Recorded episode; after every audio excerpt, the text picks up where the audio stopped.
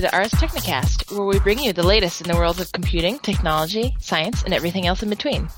During each episode, a group of Ars staffers will dig deep into some of the issues we've covered on the site. We'll also talk about some of the other stuff we are doing when we're not circling the Ars orbiting headquarters. I am your host, Senior Apple Editor Jacqui Cheng, and on this week's show, we have Associate Writer Andrew Cunningham. Hello. Reviews Editor Flo Ion. Hello. And Social Editor Cesar Torres. Hello. So this week we're talking about CES. Um, CES just happened, started and concluded last week, and um, Andrew and Flo are two members of our team that we sent out to Las Vegas, and so uh, we just thought we would have them on to talk about um, all sorts of stuff, like what was the most exciting, what was the weirdest thing, how do they feel about CES as a conference. Um, so yeah, I guess we'll just jump right in. Um, what since you guys went, what did you think? You know, uh, being there in real life is different, I'm sure, than than observing it on the web like the rest of us. So, what did you think was the most interesting part of CES this year? Well, uh, this is my first uh, my first time going, my first year, so I wasn't really sure what to expect. But I think that um, probably Qualcomm's keynote, which I was at, was probably the uh, the most unexpected thing that, that I that I saw when I was there. Uh, Qualcomm is a company that mostly makes chips that go in other people's products, so you don't really hear a lot about them. But I think they're trying to like build their brand and become a name that people know about. And so they just they had this keynote that was just all over the place. Like they they talked about uh, processors for a little while, and then uh, Big Bird was there uh, NASCAR person was there. Uh, Maroon Five was there. It was just like the whole time I was sitting there, just as as guest after guest came out, um, I was wondering kind of who they intended this this keynote to be for. yeah, I um, I, we should talk about this more later, but it, it seems like the Qualcomm keynote is like the main thing that everyone wants to talk about from CES.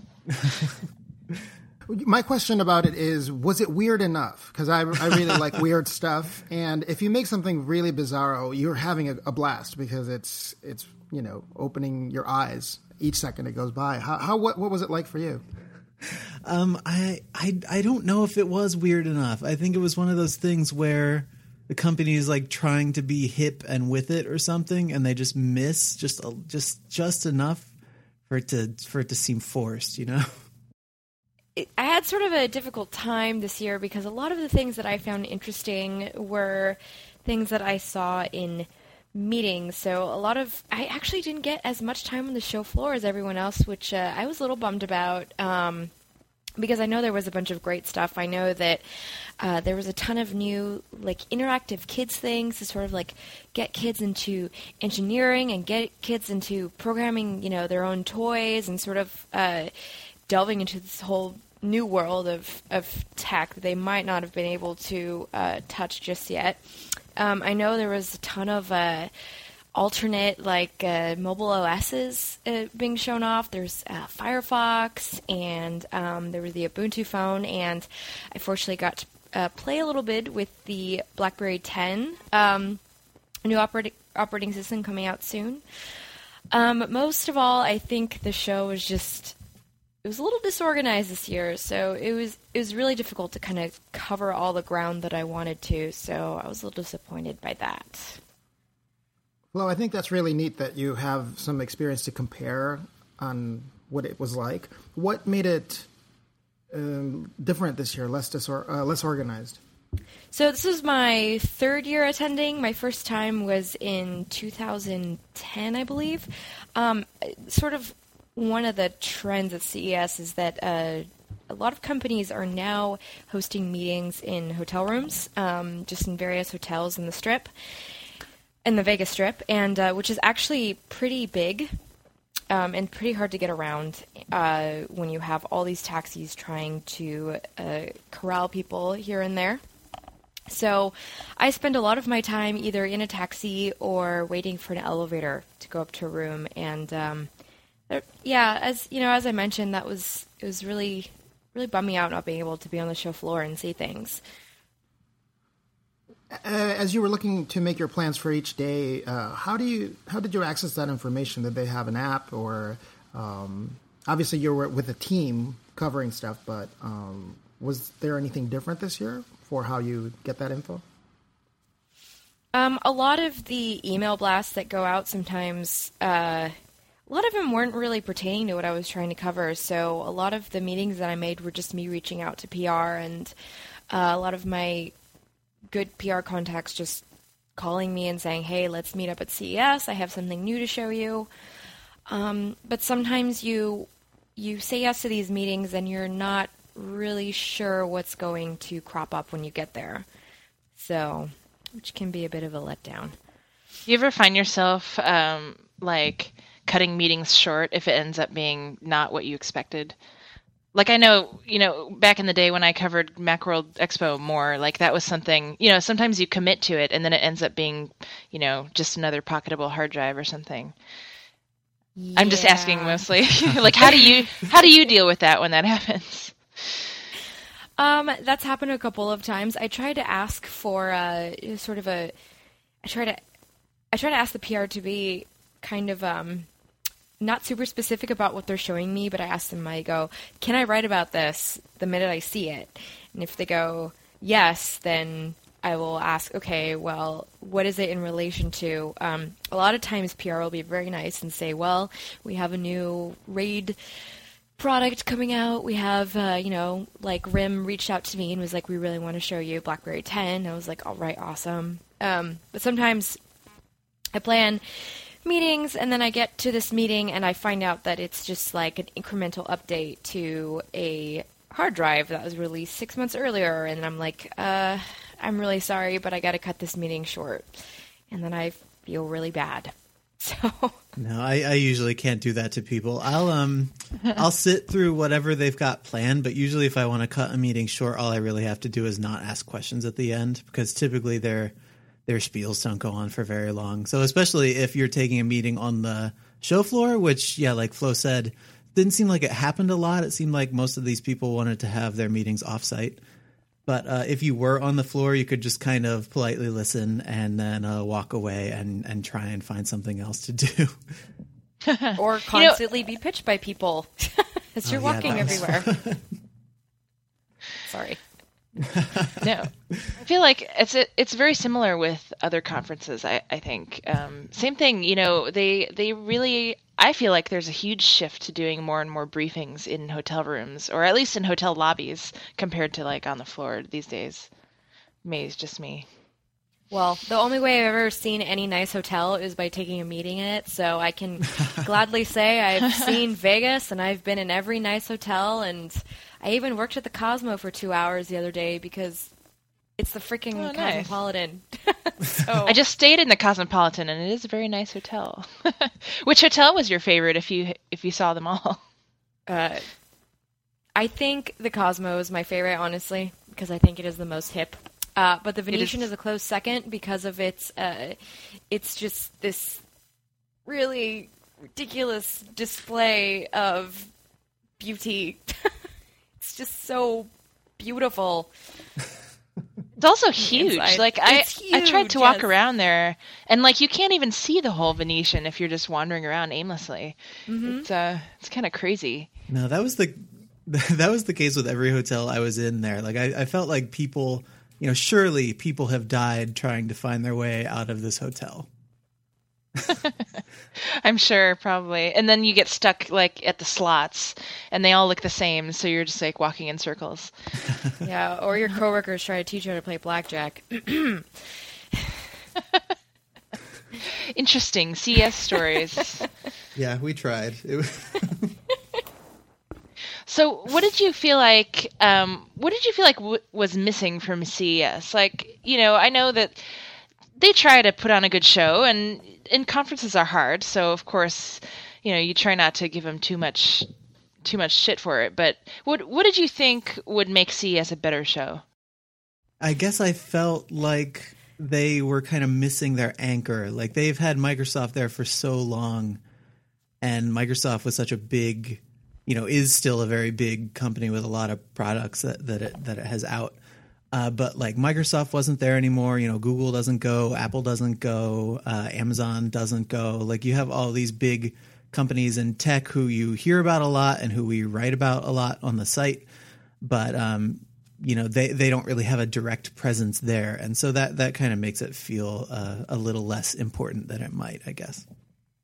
Um, I just want to add, I'm I'm kind of fairly new to to this world. I mean, I've only been around for maybe like four and a half, five years, and I've noticed the shift of CES used to be this huge trade show where, yes, like Andrew mentioned, like Microsoft and all these big names would be there, and it just it kind of feels like the products that are being mentioned they're surely innovative. Like all all this new all these new uh, TV technologies coming out, very innovative. But I don't know how immediately applicable they are. Like, you know, if Microsoft were to come and if they would have done, you know, another just let's say a Windows announcement, like that's something that is is really relatable for the average consumer. I just feel like fifteen thousand dollar TVs aren't. So. But in a way, don't they provide some sort of a prognostic function where you can kind of say, well, maybe this is something to really look for at the consumer level, like affordable consumer level in a few years? I mean, was there anything there for you guys that got you excited about what could be possible in the future? Uh, skinnier smartphones, definitely. yeah, tell us about that. Um, like Andrew and I were actually talking earlier today, we noticed there's this huge shift happening of everybody wants to have a 1080p phone now, and um, companies like, and I, I might mispronounce this, uh, Huawei, um, they're they're trying to gun for like the best of category for everything in in uh, smartphones. They got like they have the biggest the biggest uh, smartphone that they were displaying, which is a ginormous what 6.1 inch screen. They also I think announced one of the thinnest smartphones. Um, so it's just interesting innovation that I hope when it gets down to the consumer level we'll just it will just be really have like a nice medium at the end.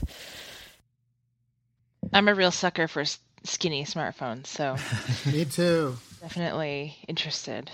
but I feel like a lot of the tech, like the 1080p display on on smartphones that you were just talking about, Flo, um, like 4K TVs, uh, the the various like Bluetooth fitness accessories and things like that. I think that they're kind of incremental and you know totally normal improvements that companies have to try and pass off as like life changing technological advancements just just because the the spectacle of the show is so big and the scale of the show is so big that incremental improvements don't really catch anybody's attention. And, and, that was a theme across a lot of the keynotes that we went to. Um, is everything was this is how our product is going to change your life. Sony's whole thing was about how all you know how all of its products are going to integrate into your life. LG and Samsung, their press conferences were like all about how the you know the apps on your refrigerator are going to help change your life. You know this this TV is going to change the way that you see things. It's just it's it's kind of extraordinary, but it's I don't know. yeah, let's talk about the fridge for a second. Now that you now that you've mentioned it, um, now you know a bunch of us at Ars sort of made fun of the fridge. Um, but seriously, actually, I want to know what the real pitch was for apps on your fridge. Is this mostly about like displaying data from these apps, or what? Or are you supposed to like use them on the fridge? I think it's all about uh, integrating this data and having it uh, readily available on your fridge so that I think the best example was on the Samsung fridge when they were. Yes, uh, yeah, I believe Samsung was the one who announced uh, Evernote on the fridge. That is definitely, I think, uh, there's a lot of real world application there because everyone uses Evernote for recipes. Everyone that I know, anyway. And it would be great it's to just true. be able to have the fridge uh, dictate the recipe to me as I am trying to put it together rather than taking my flour soaked hands and trying to scroll through on my iPad, which I do not want to dirty up anyway. I'm sorry, can the fridge dictate? Like, actually dictate it to you? I actually don't know that, but that's my uh. definitely my wish list. I wouldn't mind a fridge that could dictate, actually. I don't know. I don't want some fridge telling me how to live my life. Siri tells you already. Why can't you have your fridge do it? Well, that's Andrew, the there's thing too is, much Too much junk food in the fridge. Oh yeah. But you know, I could see some cool applications like if you're doing a marinade or you're brining a turkey or whatever, and you put it in there and it's supposed to be exactly 12 hours. I would like for the fridge to tell me, like, hey, don't forget to take this out. Exactly. Or the other thing is that um, I've noticed this because now that I'm like becoming more domestic, I actually go like appliance shopping, which I guess is what happens when you become an adult. And uh, I noticed that a lot of refrigerators aren't magnetic anymore on the outside, so nobody really uses magnets anymore for their things. And uh, so instead, you would have a display on the refrigerator where you can write memos and you can have a calendar and you can you know, do all sorts of, you know, have pictures cycling through while you're having a party with people over. I think I think there are real world applications for a screen on on my fridge. I mean, I know they make like magnetic cases for the iPad that you can stick on your fridge and you can just put your iPad in there. I kind of wonder why you wouldn't take like a $500 iPad and stick it to the fridge you already have rather than buying like I don't know what Samsung said their fridge costs, but I'm sure it's, you know, thousands of dollars. That's a good point though, because actually our fridge does not um, isn't magnetic, so like we can't stick stuff on the fridge. Which uh, you know I've lived in this place for like almost four years, and it still infuriates me to the day. Um, so yeah, actually I um for a while I was thinking about doing that. Like I was like, oh, I have an old iPad, I could like come up with some contraption and put it on the fridge, but no, can't do that anymore. So so maybe that is a good argument for, You could glue it on there with a hot glue gun or something. I don't know. or build like a strap thing that like goes Yeah. over the door. A girdle for the fridge. exactly. so I know that um, since we're kind of on the topic of like what was missing from CES, like how you know, there's lots of people who like to trash CES, and um, this is not the goal of this podcast to trash CES, but you know, what are how do you feel? about it as a show like a trade show? You know i feel like fewer people are going to trade shows and you know a lot of people are very cynical about the stuff that comes out of ces um, and i know flo has some thoughts on that topic. Um, so what do you guys think of that? I think that honestly, I, I feel like it's come to the point where CES isn't like an open show that just anybody can go to. It's it's it's not like MacWorld. It's pretty limited to uh, industry professionals and uh, the, those of us who cover them. Um, it would be nice to maybe open up the show floor to a couple more people than than just those particular people because they should be the ones who should kind of should get a hands on with all the new technology and you know I mean I'll I'll get the meetings with the PR anyway. I don't really need to go to the show to do that anymore, but uh I you know, it would be a nice thing for people to come and, and do just kind of like Comic-Con for all the techies. what do you think andrew I mean, I, as as someone who hasn't been doing this like professionally for very long, I guess I found the show really useful as a way to network.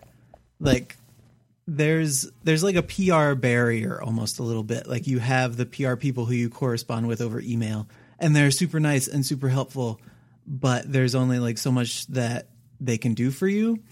And so at a show like CES if you if you make the right meetings and if you if you you know schedule well like you can not only meet a lot of the PR people that you talk to over email in person but you can also meet like their senior PR people or some actual like engineers you know people people within the organization who can kind of serve as primary sources for stuff rather than having to funnel everything through the um the PR person.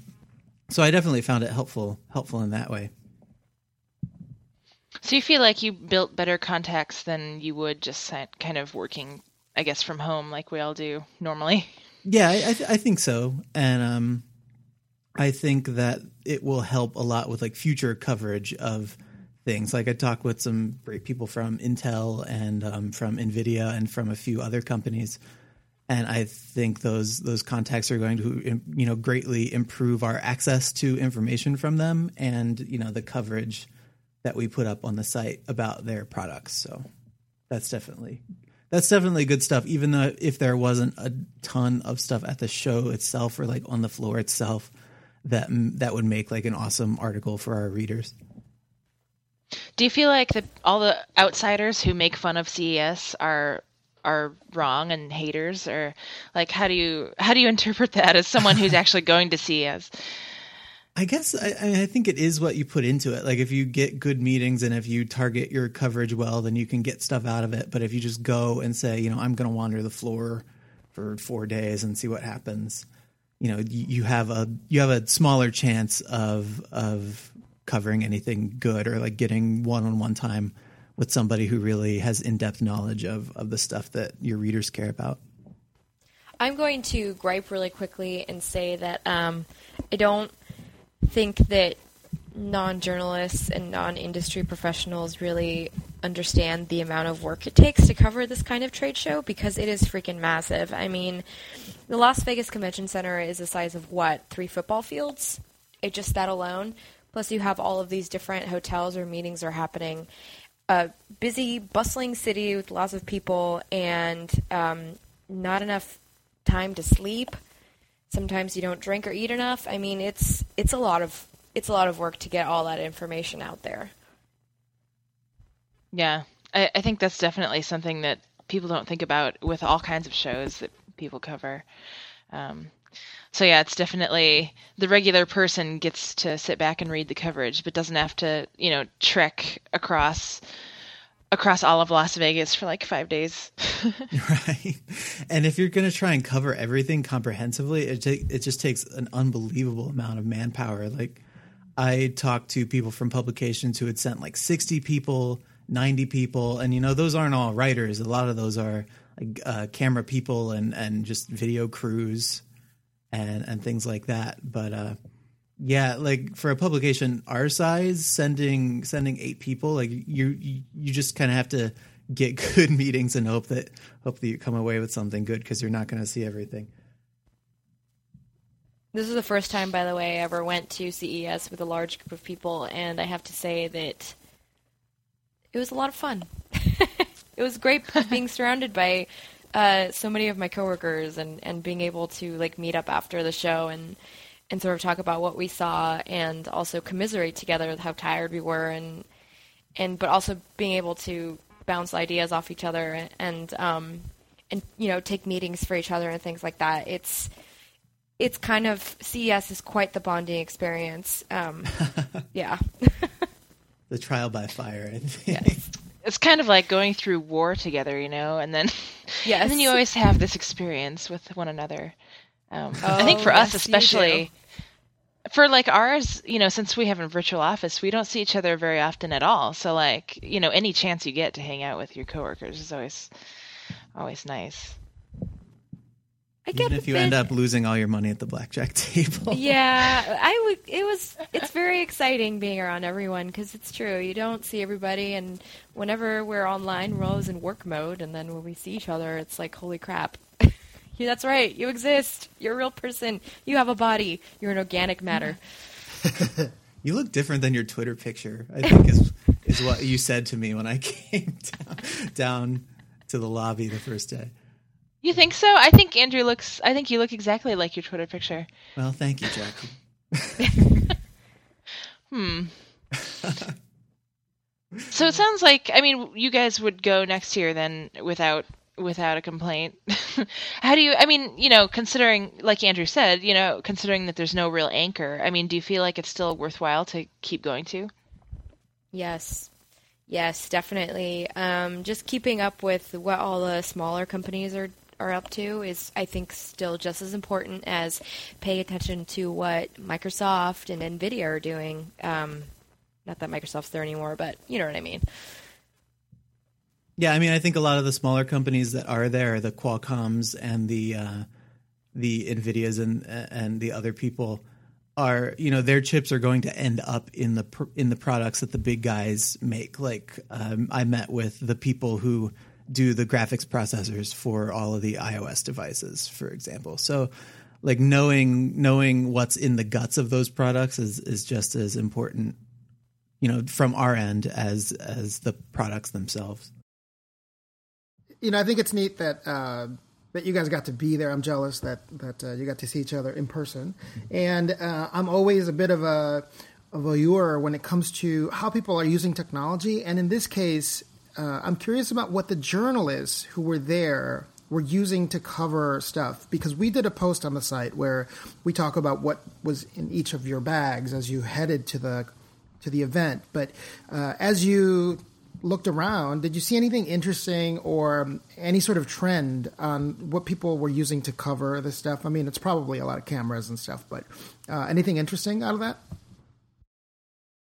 You know, I I saw, and our readers like to give us a lot of crap for this, as as you can see in the comments for that CES gear post. But you know, I saw a lot of MacBooks and MacBook Airs, but I I also saw you know a good variety of things. Like somebody sitting next to me in one of the presentations was like taking notes on a Windows 8 tablet with uh, with a stylus, for example. So, um, you, I mean, you definitely get a get a you get to see a lot of the stuff in the wild that you don't normally get to see if you just go to like Starbucks or something because uh, these these people are generally like more adventurous in their in their technology choices. And the thing too is that you know when you're in a conference situation and you're the media covering it, you're in like super high efficiency mode, meaning you brought the tiniest stuff uh, that you could possibly carry that will do the most for you. So if you need to switch to your CMS and take some photographs and switch in a SD card, hopefully you brought the right gear. So I'm always just curious about uh, what some of that stuff is. But I imagine a lot of uh, a lot of people might take notes now electronically. I, I do want to add, um, sort of still on topic, is that I saw a lot of people with uh, Galaxy Note 2s just taking really? pictures with them.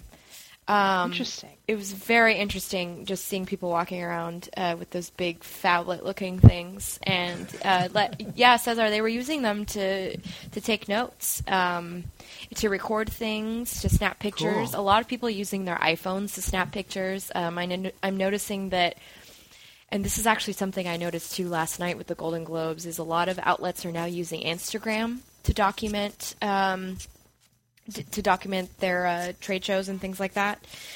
So a lot of new media. yeah, I mean, it's kind of amazing how many traditional reporting tools the smartphone has replaced in, in, in such a short amount of time. I mean, we've only had the modern smartphone since 2007 or so. But Yeah, I, I, was still you know, using reporters' notebooks in J school, and that was not too long ago. That was only Right. four years ago. Yeah, but like I, uh, you know, checking email, of course, you know, keeping track of appointments, but also doing voice recordings of interviews, you know, scribbling down notes in one of the note taking apps. And I had my, you know, my big Canon T3i that I used for most of my pictures of the shows and stuff. But if I just wanted to snap a quick picture of, you know, this or that gadget, you know, it was just as easy to whip the phone out and do it and still get a decent result that you could use on the site most of the time. Do you guys see at the keynotes like people using tablets as like in the keynotes? Because I feel when I cover Apple stuff, I feel more and more I see people actually trying to do their coverage in the keynote, like on an iPad, which I to me is crazy, and I love the iPad. um, but I know. Do you guys see that? Um, I think it's be- I think it's because the iPad actually has compatible Bluetooth keyboards for it that are really comfortable. I know all of Logitech's are amazing, as I've I've used quite a couple of them. Um, I don't know that that's the case for the other tablets that are out there. Honestly, I mean the Nexus Seven is kind of small. Yeah, I mean, any Bluetooth keyboard will tether, but I think more effort has been made to make like cases and things for the iPad that has uh, that have like integrated keyboards into them. So you guys don't see people like trying to type keynote notes or anything on like a Surface or anything like that. Well, the I did- Surface is something, yeah, because it has like Word, but I didn't. No, I didn't see a lot of like Nexus 10s or Nexus 7s or iPads like out on people's laps while while they were trying to cover the presentations. I should add that the bathroom attendant at one of the restaurants we were at was uh, reading a on a Nexus Seven. It was it was pretty neat. I'm Just gonna add that. The bathroom attendant, that's interesting. Yeah, Yeah, which apparently you're supposed to tip oh, wow. them. You're supposed to tip them. So Oh, I know. Yes. I feel like I never have money when I'm like mm-hmm. in there, and then I always feel bad because I can't tip them. So then I'm like a, the jerk who isn't tipping. But like, you didn't ask him to come in there and stand while you like went to the bathroom.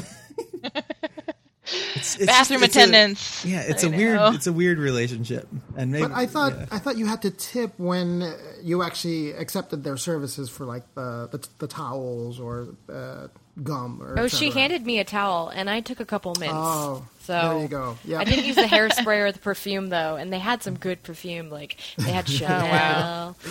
I didn't even see that they had mints. I feel like I missed out now. Obligated.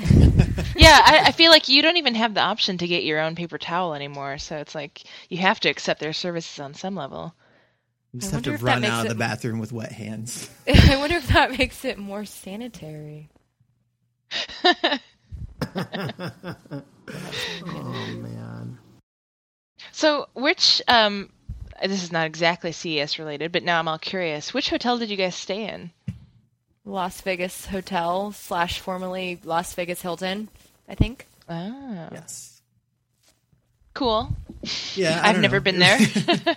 It was fine. It was not as as labyrinthine as some of the some of the other hotels we were in, but it was a little little old, a little shabby around was, the edges. it was connected to the convention center, so we had a lot of that Ah. convention center runoff. And I swear, seven thirty in the morning, the freaking coffee line is like all the way half down the hall. I just want some coffee and my almond croissant. well, and I'd never been to Vegas before, and one thing that really like floored me about the city was just the scale of it and how flat everything was and how far you could see. And so even though you know even though our hotel was right next to the convention center, it was still like a mile walk almost if you wanted to get to like the main floor from the front door of the hotel. Oh my Yeah. gosh! Some calories. Vegas is all spread out too. So like yeah, like you said, like even if it's connected, it could be forever, you know, to get somewhere. Um, that's the thing that people are always complaining about when it comes to CES is that they're just walking and walking and walking. Now, Flo, did you uh, find your yoga class? I know you were tweeting about this before you left. I had absolutely no time to do any yoga, which is really unfortunate. But they do have uh, free yoga at the Encore in the mornings. So, Oh, nice. If anybody needs to do yoga while they're in Vegas, I definitely when I go for my Vegas weekend, which we try to do like once a year, because we have family that stays there. I'm definitely going to uh, to utilize that next time. Yeah, I you know for any mega conference type event or a trade show, you know you you have huge plans to like I'm going to go to the gym and I will do all mm-hmm. this stuff and and the best I've ever done was a 20 minute run once during like a you know 6 day event. And then after that everything just kind of starts dipping and dipping and dipping. I'm so jealous of the people that can. I used to have coworkers that would like work out and then just like roll into the show floor at like 11. Everything is cool. I did my run this morning, and I'm like so tired and exhausted. And where do you people get this energy? I do want to mention that those people are not journalists. So that might be the key. So thank you guys for being on the show. Uh, you know, for those of us who go, don't go to CES, like I've never been to CES, I think it's always interesting to talk to people who have been there and been on the front lines. So um, thank you, Flo and Andrew. thank you for having us. Yes. And um, in the after show, which we will get to in just a second, I totally want to find out what your craziest, um, your the craziest thing from the Qualcomm keynote. Um, so thank you everyone for listening. Um, and as usual, if you really like the podcast, it would be a huge help if you could leave us feedback on iTunes and rating on iTunes, or you know, if you want to just leave us feedback, you can leave us feedback on the site or email us, and um, we will definitely listen to your comments. So thank you very much. Bye.